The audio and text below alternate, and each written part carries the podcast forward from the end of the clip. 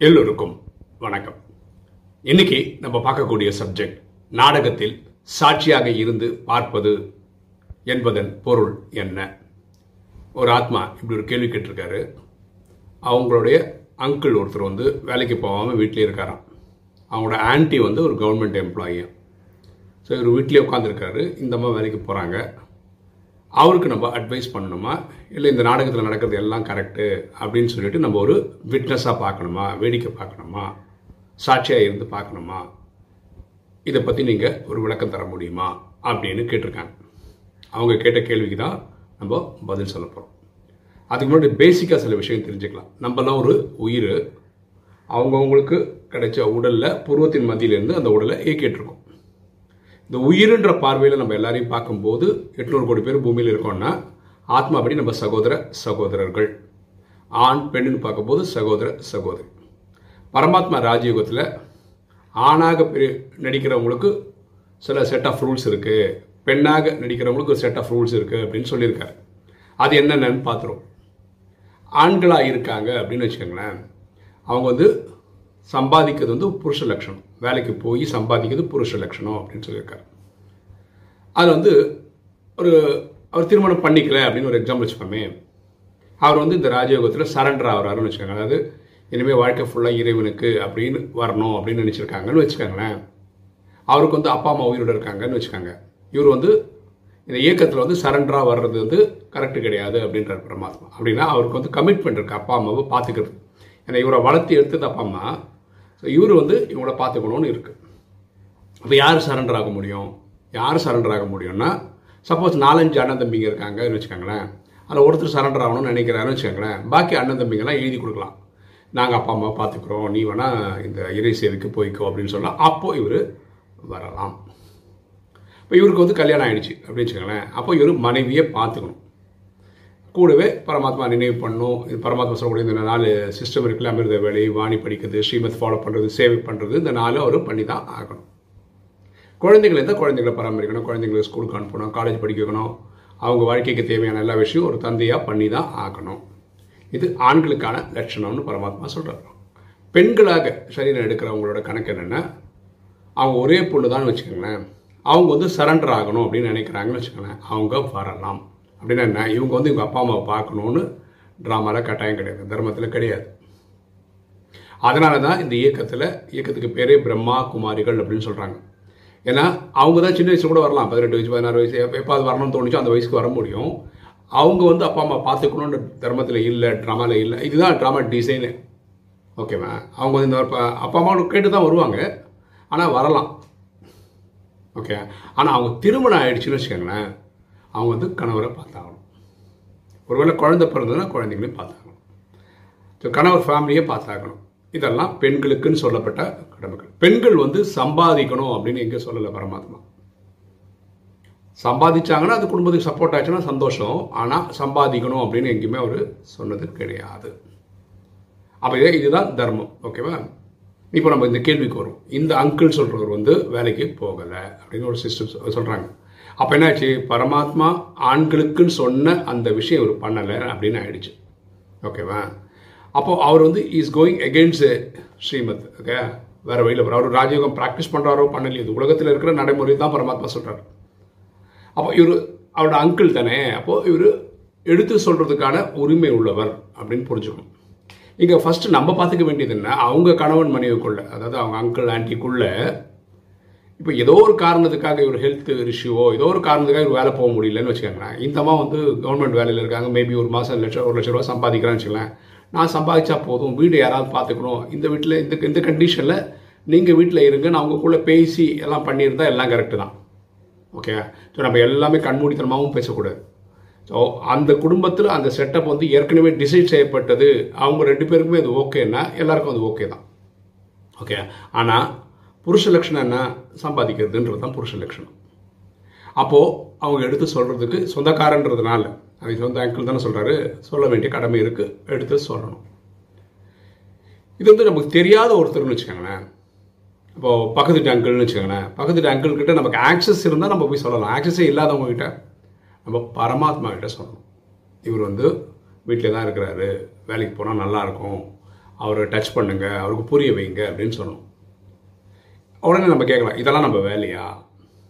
ஆமாம் நம்ம வேலை தான் ஒரு எக்ஸாம்பிள் சொல்ல பாருங்களேன் ஒரு வாட்டி நான் வாக்கிங் போகும்போது வாக்கிங் போகும்போது நான் பர்சனலாக எடுத்துகிட்டு போகிறது கிடையாது. அப்படி வாக்கிங் போயிட்டு வரும்போது ஒரு அம்மா வந்து தம்பி எனக்கு ஏதாவது கொடுங்க அப்படின்னு கேட்குறாங்க ரியலாக எங்கிட்ட காசு இல்லை. ரியலாக ரொம்ப ஏழ்மையான ஒரு அம்மா தான் அவங்களுக்கு ஏதாவது உதவி பண்ணால் நல்லாயிருக்கும். நம்ம காசும் கொண்டு வரல. நான் உடனே பரமாத்மா கனெக்ட் பண்ணி இந்த மாதிரி ஒரு உதவி கிடைக்கணும் அப்படின்னு கனெக்ட் பண்ணுற உடனே வேற ஒரு சைடு அம்மான்னு கேட்குது பார்த்தா வேற ஒரு அம்மா வந்து இந்த அம்மாவை கூப்பிட்றாங்க. அவங்க கையில் இருந்த பிஸ்கட் பேக்கெட் ஏதோ கொடுக்குறாங்க. அவங்களுக்கு ஒரு உதவி கிடைக்குது. அது கண்ணு முன்னாடி நான் பார்க்குறேன். எப்போ நான் உடனே பரமாத்மா கனெக்ட் பண்ணுறேன் உடனே நடக்குது. இது நம்மளுடைய வேலை.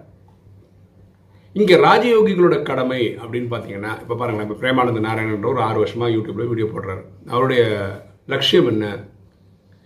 பரமாத்மாவுடைய அவர் சொல்லிக் கொடுக்குற படிப்பினையே எட்நூறு கோடி ஆத்மாக்களுக்கு எக்ஸ்பெஷலி தமிழ் பேசுகிற ஏழு கோடி மக்களுக்கு அந்த விஷயம் போகணும். என்ன சொல்லணும் நம்மலாம் உயிர்.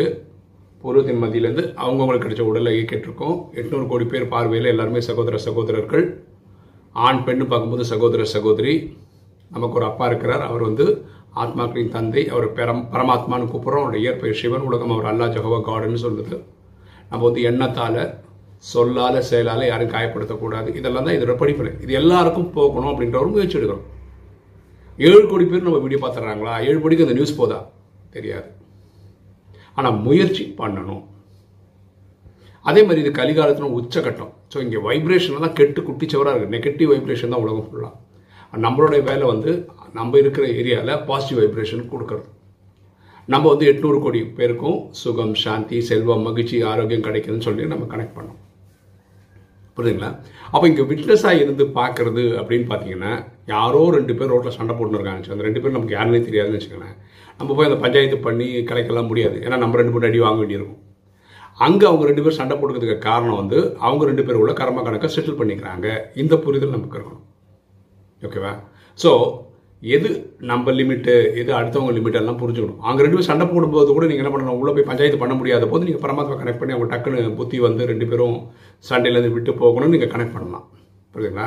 ஸோ விட்னஸாக பார்க்குறது அப்படின்றதுக்கு வந்து நிறைய அர்த்தம் இருக்குது ஓகே எது நடந்தாலும் நான் வேடிக்கை பார்ப்பேன். நான் ஒன்றுமே பண்ண மாட்டேன்னு நினைக்கிறது விட்னஸும் கிடையாது.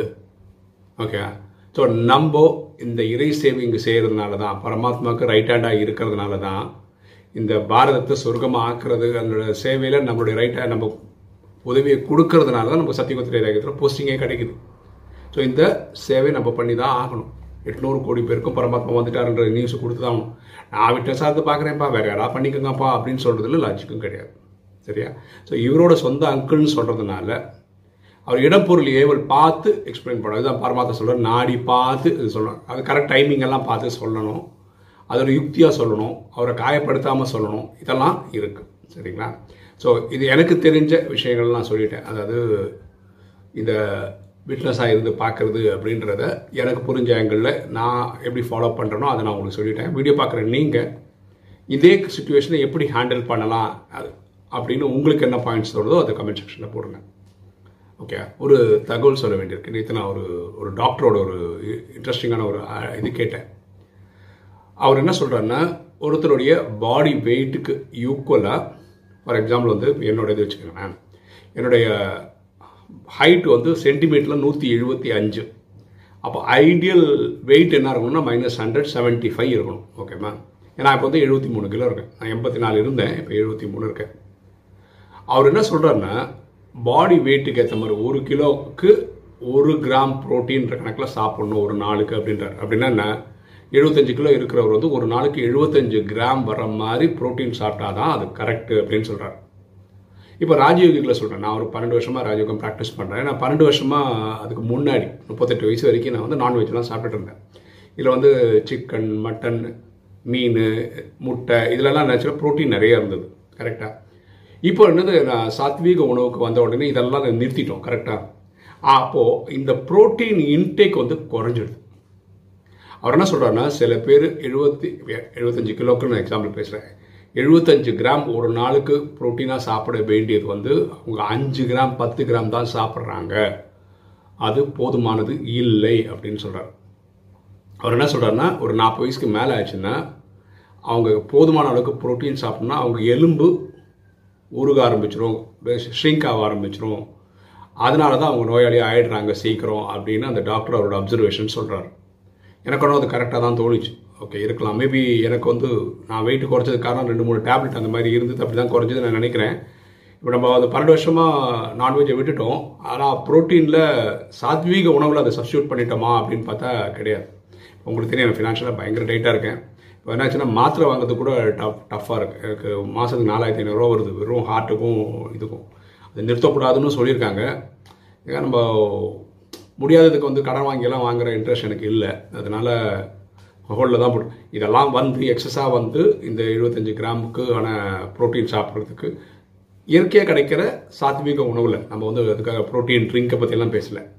இயற்கையாக கிடைக்கிற ஃபுட்டிலே கிடைக்கிற சாத்விக உணவு பா பார்க்கணும் அப்படின்னு. இப்போ வீடியோ பார்க்குற நீங்கள் இந்த கேல்குலேஷன் பாருங்கள் நீங்களே கூகுள் பண்ணுங்கள் எந்தெந்த காய்கறியில் எவ்வளோ ப்ரோட்டீன் இருக்குது எந்தெந்த ஃபுட்டில் அதிகமான ப்ரோட்டீன் இருக்குது இப்போ சோயாபீனில் நிறைய இருக்குதுன்னு சொல்கிறாங்க அப்போது ஒரு நாளில் அடிக்கடி எந்தெந்த சோயாபீன் எது இருக்கோ ப்ரோட்டீன் ஃபுட் இருக்கோ அதை அதிகமாக யூஸ் பண்ணிவிட்டு உடம்பை கொஞ்சம் ஆரோக்கியமாக வச்சுக்க முயற்சி பண்ணுங்கள் இப்போ நான் கொஞ்சம் சரியானோடனே நானும் ஸ்டார்ட் பண்ணிவிடுவேன் அது வரைக்கும் பண்ண முடிஞ்சவங்க நீங்களும் பண்ணி பார்க்கலாம் இல்லையா? அதுக்காக தான் இந்த தகவல். ஓகே இன்றைக்கி வீடியோ உங்களுக்கு பிடிச்சிருக்குன்னு நினைக்கிறேன். பிடிச்சா லைக் பண்ணுங்கள் சப்ஸ்கிரைப் பண்ணுங்கள் ஃப்ரெண்ட்ஸுக்கு சொல்லுங்கள் ஷேர் பண்ணுங்கள் கமெண்ட்ஸ் போடுங்க. தேங்க்யூ